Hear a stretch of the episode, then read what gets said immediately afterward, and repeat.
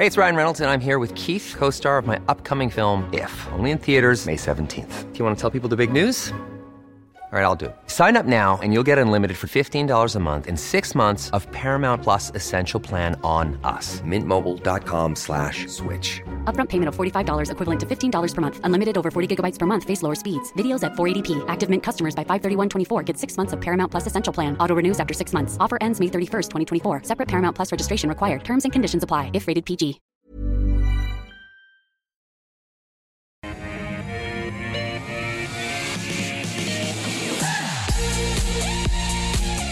Hello, welcome back to AusBiz, Australia's only business and markets live streaming channel. Great to have your company for the next hour or so for a segment we call The Call. Uh, 10 stocks that you suggest us to uh, have uh, deeper analysis of. We put it to our expert panel for their guidance. Um, plus, something a bit different uh, this week uh, or the next two weeks. I'm asking each of our panelists if they had one stock that could potentially change your life as an investor over the next five years, what it would be. Um, yesterday, of course, we had Mathan Somasundaram and uh, Gaurav Sodhi on, and uh, Gaurav chose Audinate with its uh, the audio and, and video technology software company with its Dante software, and um, and Mathan chose IGO, a, uh, a nickel come lithium miner um, that he thinks could be uh, one of those stocks that might shoot the lights out in the next five years and change your life. So I've got to put the same thing to our panelists today. Mark Moreland from Team Invest. How are you, Mark? Actually, excellent. Thank and you. Julia Lee from uh, Burman Invest. Julia, great to have your company. Great to be here. Thanks, Kochie. Um, now, Mark Moreland, Team Invest takes on the, the sort of Buffett style investment uh, principles. Yes. Uh, how do you analyse a stock that could change your life?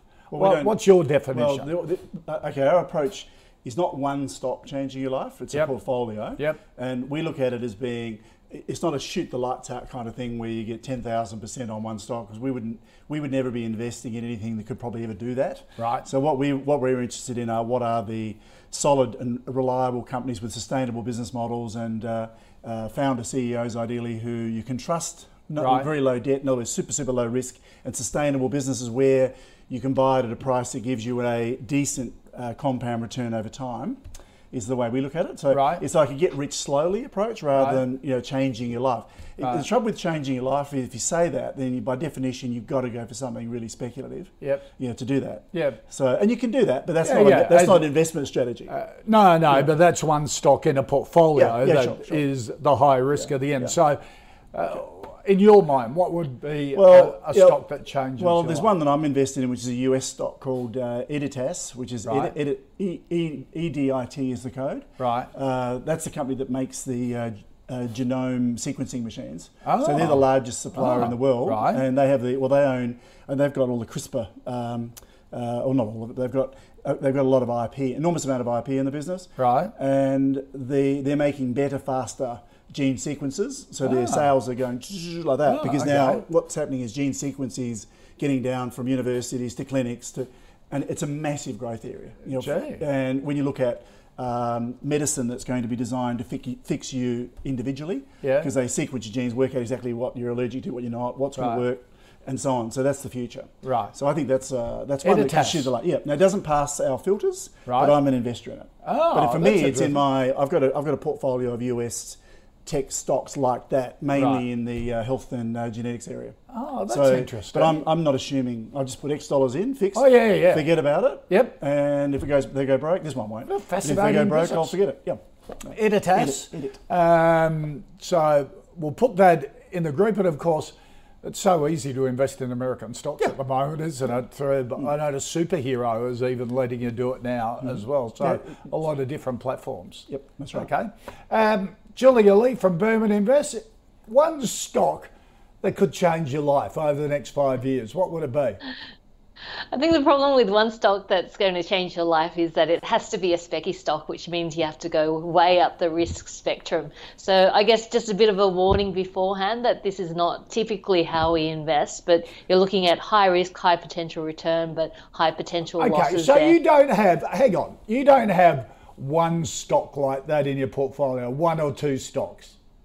Well, I've gone outside the portfolio because if I was to choose something like that, what I would probably do is have a look at the structural trends that were already in play and were right. likely to grow significantly over the next decade. And we know that one of those trends is, of course, the move to clean energy. So the area that I've chosen to go with is hydrogen energy. Now, hydrogen energy is seen as a clean energy because after the burning process, what you're left with is water.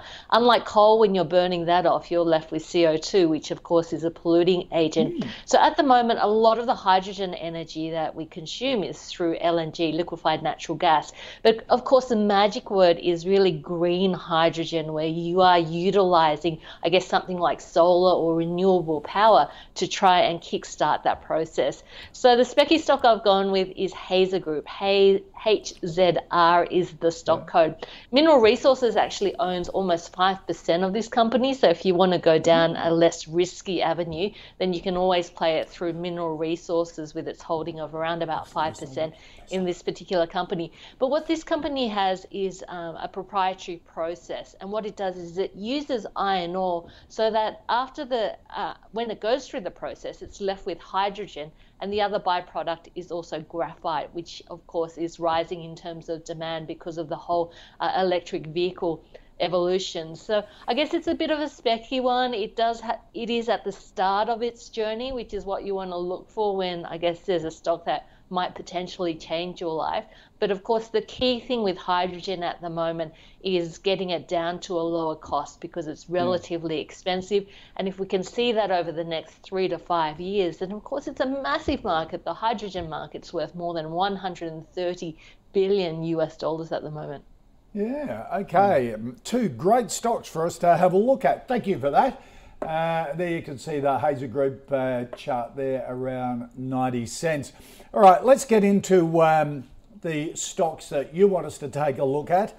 And Julia Guy wants a view on Liontown Resources. It's uh, basically an exploration company um, that has got um, gold exploration areas, also lithium. Uh, its chairman is Tim Goyder, Richard Goyder's uh, cousin from ex um, um, or, uh, chairman of Woodside and also Qantas, um, and also as a related company to Chalice. Uh, which was the best performing stock on the Australian share market for the last financial year. Liontown and Chalice are sort of related through that Tim Goyder uh, network. Um, what do you think of Liontown, Julia? Sure, this is all about the electric vehicle story. So it is lithium which is driving the price. And if we have a look at electric vehicles, we know that countries around the world are being driven by regulatory changes, which essentially are going to try and phase out the sale of petrol and diesel cars, uh, new cars. So this is occurring much faster than I think most people anticipated, which means that the growth profile and the amount of resource needed is a lot greater as well. So most analysts forecast strong rise in terms of lithium prices. And not only that, uh, those metals which are related to electric vehicle use as well. So that electric vehicle story, I think, has real legs, and there are a number of companies that are doing really well from it, and Liontown is just one of them. I guess what's attractive about Liontown is it is looking to develop into a tier one resource. It has one of the world's largest uh, hard uh, lithium deposits in the world. And when you look at lithium, you can either look at lithium brine or lithium hard rock. And hard rock, of course, is higher quality, which is what Liontown has. So it's in the right place at the right time. Um, I like it. Um, of course, with any sort of mining company, it is relatively, uh, there is a speculative uh, uh a speculative component involved. And of course, keeping in mind that when you're building a mine at the moment, that costs are rising because of what we are seeing with COVID 19 and workers and closed borders. So, would you see it as a buy at, um, at these prices? Yes. Okay, all right. Um, what do you reckon, Mark? Uh, I think it's terrible. Um, it's actually been losing money you know, very heavily you know, for the last 10 years. Um, so they're, they're talking about lithium. So they're in a sexy area now, but they're yep. very late to the party. When I say late to the party, they've been around for at least 10 years, uh, obviously longer, yep. but I've got 10 years of data. Uh, last year they lost 196 percent uh, return on equity, which in other words negative, which means that they've lost more than their total capital in the business. So right. their their their shareholding, if you look at share, shares outstanding, uh, it's gone up from 269 million uh, 10 years ago to 1.7 billion. Uh, now, so what they're doing is they've effectively been raising, raising, raising, yep. raising you know, shares all the way through to fund ongoing losses. So the, the, actual loss rate is very, very heavy. Now, they may end up being able to turn this into a business, but why would you bother? I mean, there's other companies already who are way better positioned and actually in the market and making lots of money, like Mineral Resources, which Julia mentioned before. Yep. Um, they've got not only two lithium hydroxide, sorry, uh, two, two established hard rock lithium mines, and she's right about the hard rock lithium is the higher quality, which means it goes into the higher quality batteries in Mercedes and uh, Teslas and so on. Yep. And then the Chinese cars will probably get brine batteries, right. which have lower, so less storage and so on. Um, so that's all great, but there's no shortage of lithium around, and there's yep. plenty of players out there who have potential deposits or they have deposits that they're going to try and turn into mines. Whether they can actually do that and make money is anyone's yep. guess. Yep. Uh, there's a big difference between being an explorer and actually being a successful miner and making money. Yep. These guys are so far away from that. Yeah. Uh, there maybe will, maybe there will be a tier so, one. So why why have investors got into it so much? One of the, uh, the well, best performers yeah. on the market in the last twelve months. Well, they're it's buying up, the story. I mean, that's that's all. And maybe the story's true. Yeah. It's just that from our experience, stories often don't pan out to to uh, yeah. being reality. We like we like to see the evidence. Right. Yeah. Before, um, so I wouldn't touch it. Right. So if you've been in it, well, I, uh, I, can see no you, redeeming features for this business, right? On, on, anything to do with the financials. Okay. Know, so, so if you've been in it, you'd take your profits. Well, if the share price has gone up, uh, what's the share price now? It's gone 90 up ninety cents. Okay, so I think that would be an excellent opportunity. It's gone from 11 cents to 90. Well, I'd take the 90 cents if I had yep. them, but I wouldn't have it. yep. Okay, there you go. And Kochie, I guess it's a, a, different way of looking at things as well. When you're valuing a, an asset or a company, you can have a look at the assets it's hold and tr- try and value the assets it holds, mm. or you can just look at, you know, past cash flow, which Mark is doing, which has obviously been negative. And for people who are in Liontown, they're obviously not in because of the last 10 years. What they're in is because of the resource in the ground. It's uh, high quality. It's one of the world's uh, greatest, high quality, largest um, hard rock lithium resources. So to put a value of that at, at zero because it hasn't been taken out of the ground, I think is a little bit harsh. Yes, it's going to cost a lot to develop, but of course, it's only going to be developed if prices justify it. Yeah, yeah. Exactly. And of course, I'm, I'm, not putting a zero value on it. Yeah. I'm just saying to turn a resource into a productive business that makes money is yeah. very difficult. Okay. Yeah. All right. Uh, Peter wants a view, uh, Mark, on Horizon Oil. Uh, Peter says, would love your analyst view on it. The stock stands out to me as a producer, not an explorer, positive operating cash flows at a share price of only 10 cents.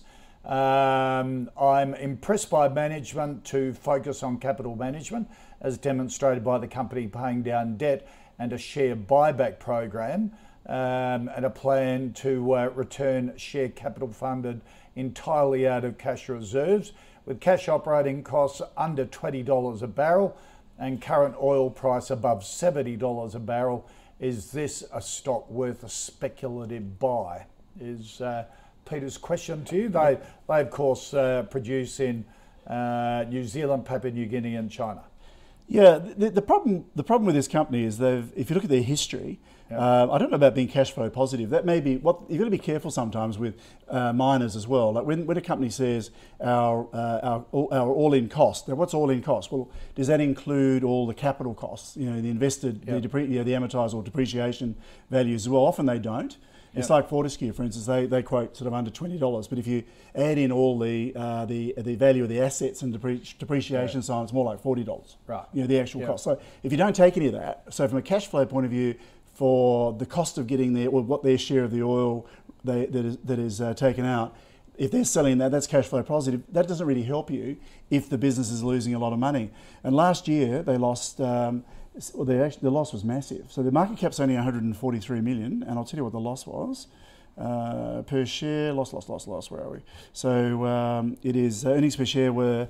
Actually, I'll take it back. The the uh, EPS for last year was um, uh, 0.008 cents. So it's point, 0.8 of one cent. Right. Uh, so, so it did make a profit, and before that it was uh, negative six cents the year before. So it's made profit on a few years, but there's nothing there you could predict. And so and they are obviously in the commodity space. And if you want to treat it speculatively, there's an argument to say if you believe that they can uh, that they can uh, pick up and do well, then that, you know you, you can make that call. But I, I sure couldn't. Okay. Yeah. Uh, Julia, what do you think of Horizon? Yeah, I think it looks good. Um, I guess Mark has t- spoken about the last couple of years, and when you're investing in an oil company, well, it's going to be dependent on the oil price. And of course, the last couple of years we've dealt with COVID 19. At one, at one point in time, we saw oil prices actually below zero in the futures market. So, you know, you're coming off a, a pretty low base the last couple of years. The good news for Horizon Oil is that it is a low cost producer, so it produces at 12 US a barrel. And of course, oil prices are now above 75 US a barrel. So there's a pretty fat margin in there. So for every $10 that you see the oil price increase, that equates to around about $8 million worth of profit for Horizon Oil. So it is a small company. I do feel like, Kochie, at the moment that the oil and gas companies are being uh, discounted, and that's because of environmental, social, and governance issues as the world moves to cleaner energy. And what I think that might mean is that you see a bit of takeover activity where the smaller ones maybe uh, get together or the larger ones take over the smaller ones in order to grow. So, look, I put a bit of a discount in terms of the traditional oil and gas space at the moment because uh, I guess the environmental social governance is really di- dictating money flows at the moment, and that's coming from a regulatory level, a high level, a government level, as well as from an institutional fund flow level as well. So that's something to consider. But given where oil prices are at the moment, you'd have to say that a lot of these oil and gas companies are going to see um, a, an upgrade from analysts in this August reporting season. Okay, so. Um, Yes, Shub, as a as a junior operator, you'd see a at 11 cents uh, a buying opportunity? Yeah, it has positive free cash flow, which is why it's doing things like share buybacks and capital returns at the moment. so it's in, in, a position where it's in a net cash position, which is quite unusual for a small oil, oil and gas company. So it's making plenty of money. I guess it doesn't know what to do with it at the moment, and it is returning a lot of that to shareholders. Okay. Yeah. All right. Um, Anthony wants a view, Julia, on Neometals. Anthony says, just looking at an interesting stock for the next five years. Uh, Neometals changed from a miner to now looking into recycling lithium batteries. Just started a partnership in Germany, uh, fairly heavily owned by insiders, low debt, good cash in the bank. Just wondering if it can go into the portfolio. Um, what do you think sure. of Neometals? Uh, Neometals probably too much on the speculative side for me. It is looking at uh, recycling of lithium batteries. Um, so it's pretty early on in terms of its journey, but given where we are seeing uh, growth in terms of lithium batteries, I guess if its uh, model is successful, then um, you know there, there is potential growth here, but I think potential competition as well. So look, Neometals probably too speculative um, and too early stage for me to jump into this one. Mark? Um, yes, well, I, I, agree with I agree, I agree with that. Um, I actually, I'm trying to. I, I read that they had a um, a, uh, a, a, plan, like a, a flow chart of how they were going to do the recycling. Yeah, yeah. I don't think they've actually done it. It sounds to me like they have a plan. No, um, they're being funded to do a um, right. demonstration plant okay. in Germany, and the German government okay. Uh, has put money yeah. into it. So, so in other words, they're, they're, that's the plan. Yes. So, yeah, yeah. so it's not really that's that part of it's not a business yet. No, no, so it's you know, and just because with insiders, I mean, having uh, insiders having a lot of skin in the game uh, in a good business is a good thing. On, yep. on more speculative business, it could be that they think this is a real goer and they're playing it as a yep. short term, spruik the price up and then uh, get out or something. That can happen as well. So yep. Uh, you don't know what their motivation is on um, right. whether they're looking at this as a long term business opportunity or just a quick, you know, make a few quick bucks. Uh, what's behind the share price increase, I think, is this um, these two German companies yep. who have agreed to build the demonstration plant in Germany to get it up and going. Okay, and that's so, paid for by the German yeah, government? By the German uh, government has an yeah. interest, but two other German right. companies. Okay. Yeah. All right, um, Jam wants a view, Mark, on Qantas.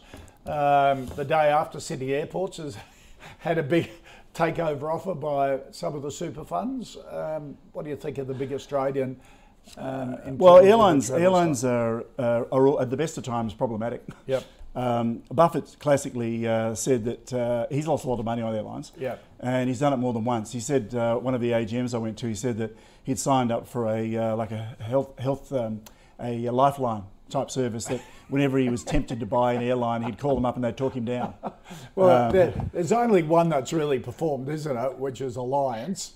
Uh, yeah. on the market, but it's more a mining services business. Well, that's well he yeah, here. That's right. But in the US, here, he, he actually put in he actually put significant money, like I think 10 billion in each one into uh, Delta, uh, United. I think he bought four. Right. And put you know it's like 40 billion right. in, and then when the uh, coronavirus hit, the share prices tanked, and he actually sold right. which was very oh, unlike Buffett. Yeah. Uh, and they since then have come back in price. Now, of course, you don't know what's going to happen, and the yeah. The uh, the US is back to 80% capacity now. Yep. Uh, apparently, so they've made a comeback. Airlines are difficult. They're enormously capital intensive. Uh, Qantas has got 560% debt to, debt to equity, and that's not counting stuff that'll be off balance sheet. Yep. You know, leases for planes and so on. So uh, they, they're going to be fine when we uh, get back to normal. Uh, but Qantas aren't flying internationally at all. Maybe a bit of no. freight, perhaps. I don't know, but they're definitely not flying passengers anywhere. No. And uh, you know, so until we get back their, to some, their domestic business was always the most profitable, wasn't it? And yeah. their and their frequent yeah. flyer. That's right, and that's sort of been that's been stymied again, hasn't it? Yeah. At the moment, yeah, with uh, with the lockdowns again. Look, um, it, it's very difficult to say what, what, it's worth. It looks cheap on on on, on its metrics because um, it's got. Um, uh, very, yeah. The, the, what's the share price at the moment? So it's down uh, to four ninety one. Four ninety one. I mean, it's going to it's going to be fine when we come out of this. But how long is that going to take? And is it cheap enough at the moment for you to say yes, you'd, you'd want to take a position in? Uh, I, I, I've never been interested in it. Okay. Team investors never looked at it. Right, Julia. I was picking some up recently at four dollars fifty when the uh, New South Wales lockdown was um, was announced because we've seen this time and time before when mm. we see the lockdown being announced, we see the travel companies being sold off and the supermarkets being bought up. And as we come to the end of the lockdown, well, you start to see a reversal of that. So, in terms of a short term trade, you know, we've seen Qantas go from about $4.50 to about $4.97, I think, today. Um, and then as a longer term trade, we know that it's traded above $7 uh, pre COVID 19. I think importantly, if you're buying a travel business or travel related business, as we saw from Sydney airports yesterday, you're not valuing it on today's um, earnings or today's revenue. What you are doing is looking out to 2023 um, when yeah. things have normalized. So, what you are buying is a recovery trade and that things will return to normal by about 2023. So, in two years' time, you're expecting um, Qantas shares to be trading at above $7 where it was before COVID 19. I guess in terms of the recovery path, um, we are slowly getting there, and vaccinations are in, an important part of that. Uh, domestically, we've seen a recovery up to 80% of pre COVID 19 levels in the, the fourth quarter of the financial year. Um, and of course, now we've seen the lockdowns, there will be a short term impact. But as vaccinations increase, I'm seeing these photos, Kochie, of my friends in Europe as though COVID never oh, happened. Oh, and that's really because of the vaccination rate um, that we are seeing travel opening up in places like the US, uh, Hawaii, as well as over in uh, Europe. In Australia, it's a bit different because we've been behind the curve in terms of vaccination compared to major economies out there. But I, I, I guess as uh, vaccinations become more normal, normal and greater more greatly utilized, that we'll see a return back to normal as well. Qantas, I think, is actually in a better place and will emerge uh, in a better place than it was pre COVID 19 because of the cost cutting that it has done. Mm. It's a much slimmer outfit. And if we have a look at, I guess, international travel, well, we know that's been pushed back time and time again. The latest was it was pushed back from October to a December reopening of international flights. Um, but if we have a look at the uh, domestic area, that's been uh, very strong. I guess some of that will start to decrease as international flights um, increase and people can holiday offshore rather than just in Australia. But if we have a look at some of the forecasts that Qantas has um, for next year, it expects that um, for uh, its Qantas brand, that capacity will be at 107% of those pre COVID 19 levels.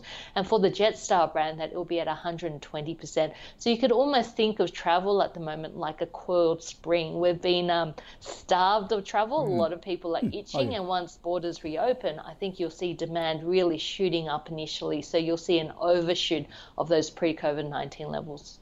Okay, so you like Qantas at, at these levels uh, as an opening travel stock? Yeah, I mean, short term, we pick some up at $4.50 and around the uh, $5 mark. I'd be tempted to take profits on some of the holdings for the short right. term, only because we are coming up to August reporting season. And we know that the recent lockdowns in New South Wales would have had an impact on, on travel temporarily. But if you are looking at it as a two to three year pl- play, I think a lot of these travel infrastructure stocks are a no brainer. Things like uh, Qantas, Transurban, Atlas Arteria, we saw Sydney airports as well. And there's a real demand for some of these hard assets, um, especially given the amount of money sloshing around the world at the moment. Okay.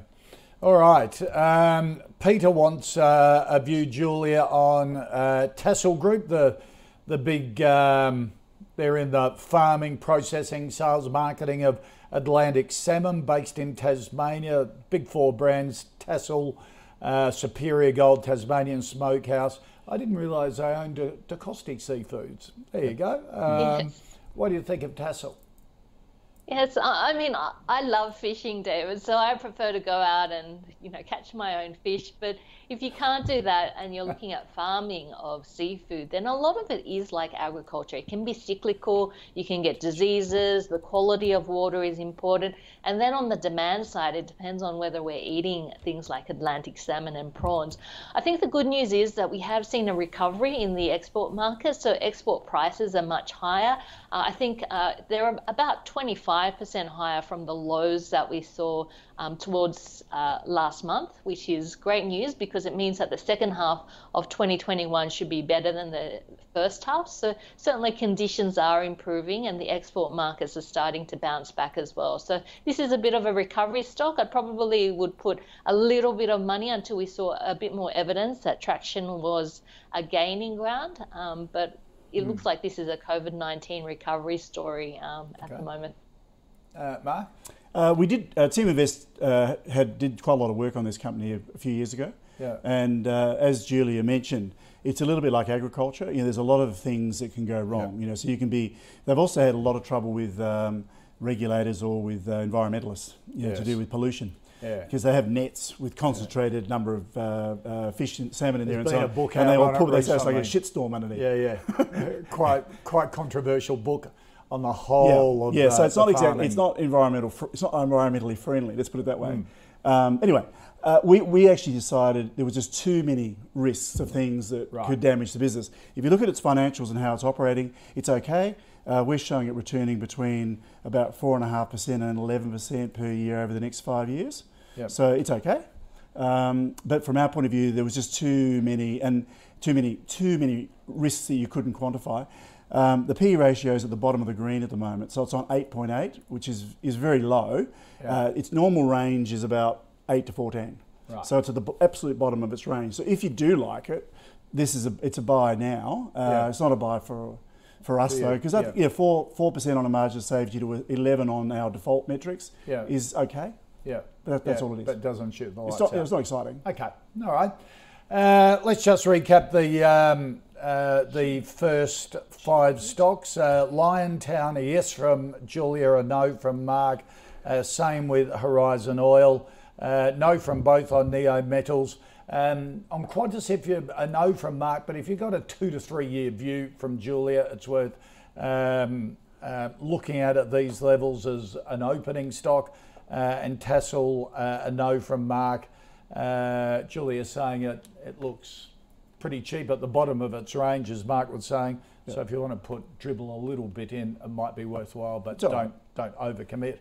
Um, here on the call, we've been following our own fantasy portfolio since the 1st of July last year, thanks to our partner NabTrade. Any stocks that get two thumbs up from our expert panel goes into the portfolio. If it comes up again and doesn't get unanimous approval, then it goes out. Let's take a look at how it's been doing for the uh, this week, up 0.7%, up almost 2% for the month. And since the 1st of July last year, up just over 35%. Some of the stocks recently added by our expert panel uh, Australian Pharmaceutical, Eclipx Group, Link Administration, Life 360, and Hub 24. Some of the stocks removed Uniti Group, Codan, and CSL. If you want to take a look at all the stocks in the calls portfolio, head to ausbiz.co forward slash portfolio. And join us uh, this afternoon at 2.30 when we break down the Reserve Bank's uh, rates decision for July live. Um, we've got Kyle Rodda from uh, IG on the markets, plus an all-star panel with Sun Super's Brian Parker.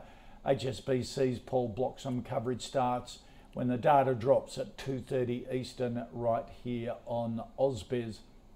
Let's get into uh, our next uh, five stocks. And Julia Claire wants a view on G8 Education, the big childcare centre operator throughout the country. Not only here, sure. but I guess also in when I have Singapore a, as well.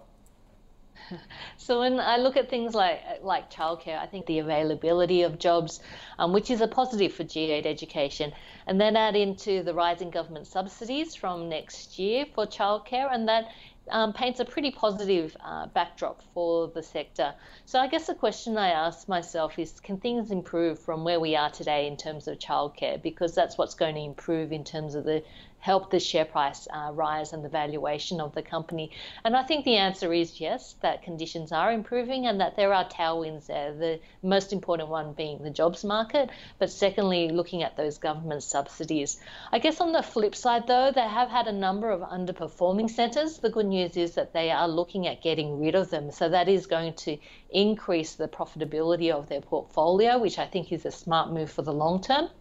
Um, so around about these levels, probably a, a hold from me because counteracting that, we know that the New South Wales government is making preschool free next year as well. So you've got a potential competitor to that childcare mm. space in a, the community preschool sector, with it being a being free versus um, long day care, which of course will have extra subsidies. So look, probably a neutral from me here. Okay, Mark. Uh, yes, no, this, we don't like it at all. Um, and the reason is, it's um, if you look at the last five years, it's been a straight line down on earnings. So the, the kind of graphs we like going up, this has been going down. So it's not a COVID argument. It's a uh, the, and the earnings have actually over that period they've dropped from. Um, uh, show the high was 25 cents in 2015, and it's now down to 10 cents. So right. it's gone down 70 percent uh, in a straight line. Yep. Not, it's not one day a year. This is right. so their their, their so performance it's not just is a COVID no, no, no, no, no. There's yep. no. In fact, on COVID, there just in the last period, sales have dropped. Right. As well, but I'm looking. I'm more interested in you know what the trend is, and the trend is they're not managing this business well. And as Julia said, they've got underperforming centres, and and this is sort of a, has been a roll-up model where they buy private right. centres and so on. And the idea is you buy it at a low PE because it's a private business, and you get the lift uh, on your listed PE, which normally is high. Theirs at yep. the moment is about 10. Right. So it's very low. Their PE is very low at the moment. And Julia's quite right. You know, with uh, employment coming back and so on, they may st- they may be in a better position. But I'd point to the fact that they've got a history of not doing well for the last five years. Right. Um, so no, it's not expensive. And if you if you think that uh, it's going to turn around and now go ahead, you could buy it. Uh, we're showing it returning between negative 17% a year over the next five years to negative five is our most positive. Oh, okay. So right. it's a lot, it'll lose money for you in our view, okay. even, even, at the low P it is at the moment. All right. Thank you, Claire, for suggesting that. Uh, Mark Ben wants a view on Nearmap, the uh, big aerial imaging company. Um, uh, solid financial updates um, most recently, but then announcing they're in a bit of a legal issue with the firm on patent infringement as well over its technology. So yeah. it's um, been a bit of a messy month or two, hasn't it? For, yeah, it has. That. And the, the, the, losses have been growing. I mean, they, they had a couple of profitable years uh, in 2011 and 2014, the only two years they ever made a profit. This is a company that's had a lot of good story about it. I mean, yeah. I used to be a shareholder in it a long time ago. Um, because it sounded exciting and it all, yeah. you know, it all, it all sounds good, yeah. uh, but it hasn't really it hasn't really uh, delivered uh, in a business sense. Yeah. So it's still it's still um, it's still uh, losing uh, quite a lot of money. It has some debt now, which it never had before, uh, twenty five percent debt to equity, um, and I can't I couldn't do an estimate on it. Shares outstanding have grown by about 150 million from 320 over the over the period, and uh, their their loss was an absolute record um, at um, on for 2020. So they had a return on return on equity negative 64%. And there's a bit there's a bit of competition out there yeah. too. Well, they've been around for a long time, and they don't seem to have been. Yeah. You know, always, there's always a story. Yeah. But I haven't seen it materialise, so I would I would have zero interest in it. Okay. Uh, Julia. Nearmap?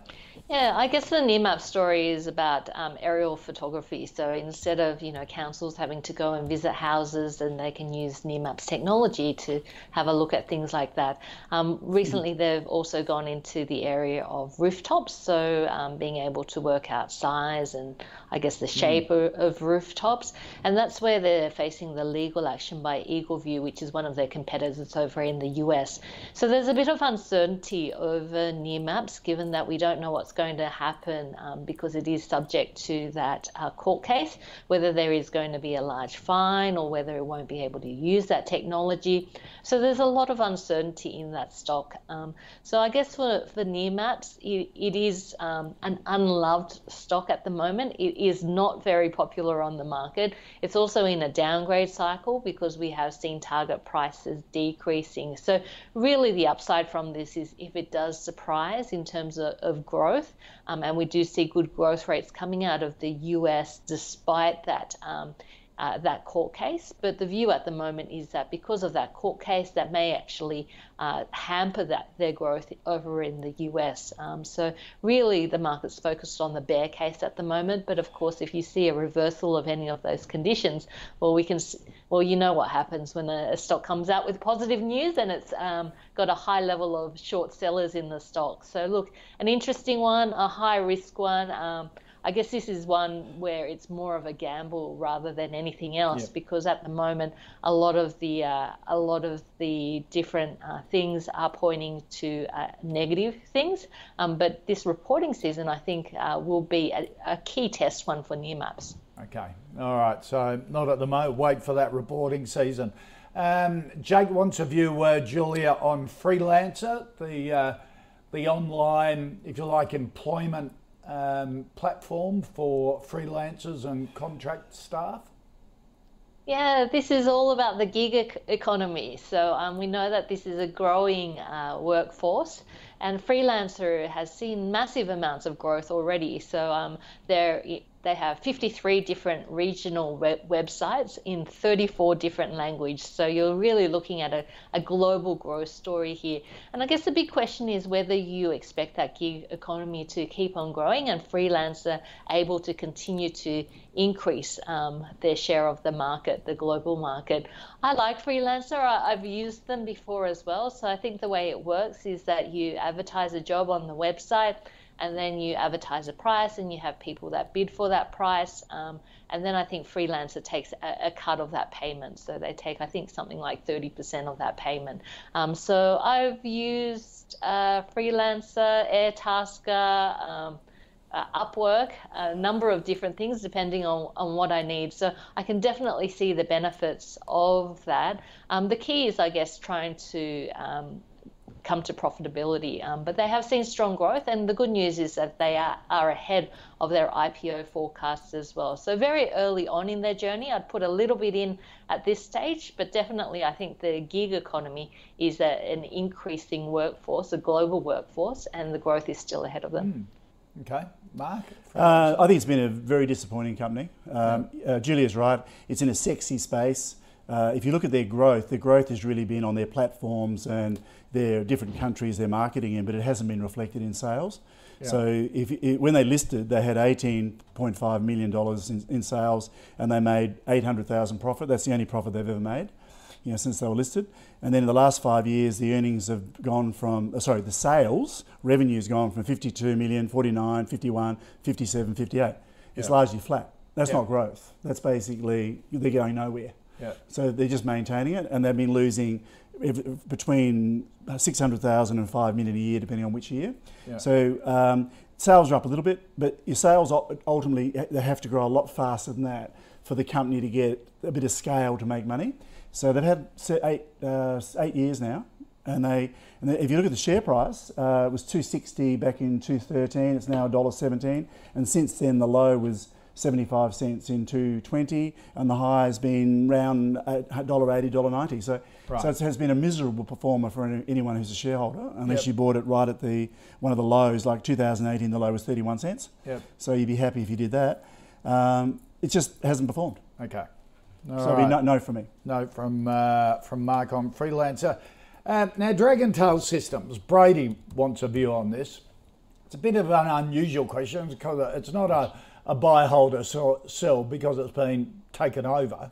Uh, Brady's saying, would like to get the panel's view after their recent acquisition by Yum Foods, which is the massive global food brand. Um, Dragontail did the is basically provides technology for the uh, fast food area. It was built its business around Domino's Pizzas, providing the technology um, so customers can see the pizza being made and and and also um, to check the quality of the pizza as it came out. So it's really count really count, count the pieces of pepperoni. And that's yeah, yeah, like that's right. Uh, which is amazing.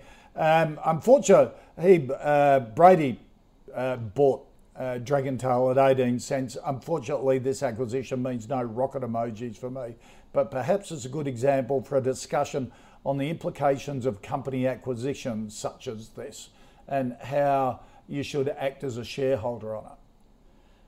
Mark? Uh, well, it's hard to generalise because yep. you have to look at each one, you know, specifically with what it is. I mean, it, their, their gross sales are 1.9 million. Right. So, so it's, it's, a, so what it is is they've bought they bought their they bought their technology. Yeah. So well, that's what Yum have done. So Yum have uh, are they are they taking it in house or are they? Yeah, they're taking it over completely, but also apparently going to to let it have outside customers as well yeah. and keep the yeah. the Pizza Hut. But uh, Yum do. Yeah. There's a Taco Bell's. Oh, there's it's big, big American group. Big yeah. American group. Yeah, yeah. Yeah, fast food. No, no, well, that's fine. But so, he, are they buying? Are they paying a certain amount to shareholders? Is that what they're doing? Uh, yes. Okay. Well, there's nothing you can do about it. No, so, exactly. So, so that's that's a. So they're pay, paying the twenty three cents. Right. Uh, Brady got in at eighteen, okay. and all right. Well, he's in the black. Yeah. Um, it, look, from our point of view, when there's takeovers takeovers of our companies, we hate it yeah. because usually, even if they're at a premium um, sometimes we have really good businesses that are compounding at 15 or 20% a year ongoing and they get taken out. It's yeah. really bad because yeah. there's not that many of those around. Yeah. Uh, so we generally don't welcome it. Uh, sometimes you get a situation where a bad company you know, that's performing really poorly, I'm not saying this is, uh, gets a, a, big takeover uh, price, and in which case you want to take it. Yeah, and you'd be happy and say thank you, thank you. so, so it, it's, it's, it's very hard. The thing is, you as an investor can't control it. No. All you can do is react to what it is at the time. Yep. And sometimes they're uh, like if it's a takeover off, takeover offer, uh, like IRI, for instance, which has, had, has been struggling for a while now, and they had a, a, a takeover offer which I think was at forty percent or higher above than premium. the current uh, premium. Uh, I would say yes, please. And of course, what did management say? Uh, grossly undervalued the business and right. they've got a plan, and, and you go, well, okay, let's see how that works out. Because there's a whole history in Australia of CEOs and boards rejecting um, uh, generous takeover offers on the basis that they will outperform that and then doing much worse. Right, okay. How do you approach it, Julia? it depends on how, how much of a premium they're willing to offer. Uh, generally, as a rule of thumb, for a change of control, you're looking at a, a 30% premium, um, either to the weighted average share price over a period of time or to the last traded share price. I think in this particular instance, it was a 27% premium, so that was pretty close. And Yum, Yum Groups was already uh, dealing with Dragontail. So their order flow system, which looks at the order from the kitchen all the way to the delivery drivers, was already in their Pizza Hut. So they were working together as yeah, well. Exactly. So I guess if you want to try and pick take, takeover players, sometimes it's all about going through the major shareholder list with a fine tooth comb, um, and also maybe having a look at some of those partnerships as well. But if you've been offered an all cash offer that's been accepted, well, there's not much you can do no. except, I guess, buy into the parent company. But that dilutes the growth story of Dragontail because you're buying into a completely different business um, yep. with those restaurant brands and franchises. Exactly. All right, our final stock comes from uh, Feng, is asking for a view, Julia, on TPG Telecom. Uh, says TPG has been trading up over the last couple of weeks since it reached um, multi year lows in May. Is it still a buy at the current prices? Yeah, I think TPG has been trading at a discount this year, and part of that has been the amount of um, discounting that we have seen in that mobile space. But that discounting does appear to be lifting, and that's being driven by the big brands like Telstra. Um, and of course, um, TPG, um, it means that conditions are improving for them as well, so getting better. When I have a look at the telcos, I think the next big major catalyst for the telcos is the 5G network. Telstra already says uh, was aiming for having 85% of uh, the Australian population covered by 5G by the end of June, so about now, whereas TPG target is by the end of the year. Um, I think TPG, in terms of the amount of spectrum that it got, it was a little bit less than what the market had been expecting, um, which probably doesn't bode too well. But also, when I have a look at things like Vodafone versus Telstra, which uh, essentially is usually the question. Um, a lot of people that I know are moving away from Australian capital cities at the moment into more regional areas. And for anyone who's tried to do any internet or phone in a regional Australian city, I've travelled throughout Australia for work, especially the regional towns, you know that, you know, Telstra is pretty much the gold standard and the way that you're going to communicate. So I feel like that migration away from the capital cities might actually work in favour of Telstra rather than TPG at the moment, together with, you know, possible capital return over the, the towers that they've sold. I think I would prefer Telstra to TPG, but t- mm. TPG definitely looks like a value play here as well. Yeah. Uh, Mark, big problem with TPG is the their rockstar managing David director, Teoh. David Teoh, who founder, uh, founder who Yeah. put the uh, Vodafone deal together with, um, all of a sudden left. Well, I don't. To we weren't surprised. We, we knew we, we, we this is a company the team investors have been invested in for a long time, as in Yeah. members. Yeah. Um, I actually I bailed when uh, the Vodafone announcement was um, announced that they were merging. This is before it got blocked Right. by the ACCC. Uh, but at that point, they'd already been barred from using Huawei, which was a Chinese technology. Yeah. And remember, their whole plan, David Teoh's plan was to gazump uh, Telstra and get in and build this low-cost 5G network and blitz them. It was Yeah. a great, great plan. You know, and it was a profitable business, founded with massive skin in the game. We were all in.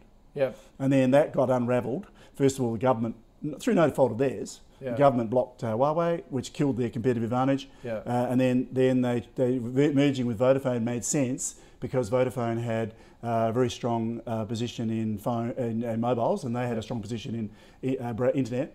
Yeah. So you know, there was a cross-selling opportunity. But uh, Vodafone's never made any money. It's been a massive loss maker. And so you were, you were taking a massive loss-making English-owned company into a success, successful entrepreneurial company. We thought, okay, well, maybe uh, you know David Teoh will be chairman. Uh, Yeah. may still be okay, but that was you know I wasn't I wasn't cool with that, so I decided to bail, which I did. Yeah. Uh, quite a few members still kept it for longer, Yeah. uh, and it hasn't crashed or anything. On the financials, it actually looks pretty good. At the moment, it's uh, on uh, the bottom of the green on the PE ratio. P is nine, and it's got EPS growth rate averaging 14% a year for the last Okay. five years. So uh, it's it's below our return on equity just for the last year, but that's uh, you know let's call it COVID for sake of argument. yeah, Um, and we're showing returning between 5% a year on a margin of safety and 24% a year on default. So it's being discounted fairly heavily because that recent drop Yeah, on, yeah. on our modelling. yeah. Uh, but I'd say it's a buy. Uh, having said that, uh, I wouldn't buy it because um, um, David Teoh's gone now and it's lost the appeal that it had for me. Uh, I have bought though, or we, anyone who was an existing shareholder got in species shares in TUAS, TUAS, Yes. which is the Singapore, Singapore-based which uh, the, um, TPG owned, and David Teoh lives in Singapore. So basically, what he did was he was establishing a currently 4G but updating to 5G uh, network in Singapore. Vodafone in the merger didn't want that, so he said, "Fine, no worries, take it out." And they did it in specie to shareholders. So a lot of our members got those, Ah. Right. and I've bought some since because it's actually trading at less than net tangible assets. Uh, it's not making a profit yet. Its market cap's Ah. Yeah. about 300 million, and the code is uh, TUA. Right. But Teoh is the major shareholder, and all the key players and the main investors in TPG own the rest. Right. And they're all buying heavily on market, or they have Right. been. Right. So, okay. so they all think it's uh, it's going to be. So that's where I, I am, but I haven't bet the house on. It. I've just got a Yeah, uh, got an a nice interest position in it. All right, let's uh, just recap the final uh, five stocks um, from the portfolio. G8 Education, a hold from Julia, uh, a no from Mark, a no from Nearmap for, from both. Uh, freelancer, a no from Mark, if you want to invest in freelancer, it could be a value buy according to Julia, but just do a little bit. Dragontail, no, because it's a takeover. Uh, TPG on the uh, Teaminvest metrics, yeah, looks a buy at the moment. Mark prefers TUA though in uh, in Singapore. Uh, Julia prefers Telstra. Uh, Julia Lee from Burman Invest, great to see you. Thanks for joining us Pleasure. on this Tuesday. Hope to see you in the office soon. Yeah, excellent. Mark Moreland from Teaminvest. Always great to have you on board. My pleasure. Thank you. Uh, that's it for uh, today for the call. If you've got any stocks that you'd like to uh, us to take a look at, put them in an email to us. The call at ausbiz.com.au or via Twitter using the at ausbiztv uh, handle. Um, all of the stocks in the calls portfolio, you can have a look at those at ausbiz.co forward slash portfolio. And if you want a full wrap up of the day in the business and markets, subscribe to the Ausbiz newsletter. You get Scuddy's View, the Close of Business podcast, link to the most popular um, interviews. Subscribe ausbiz.co forward slash the COB. And uh, the latest company to list on the stock exchange is a fintech called Butn. Um, and Chief Executive Rael Ross joins us next to tell us about the first day of trade and plans for the future. That's coming up right here and on Ausbiz at 1.15 Eastern and uh, full analysis of the Re- Reserve Bank's uh, interest rate decision um, and analysis of the economy coming up at 2.30 when that Reserve Bank decision drops with Annette and the team. So, uh, a very busy afternoon here on Ausbiz. We'll be back after the break.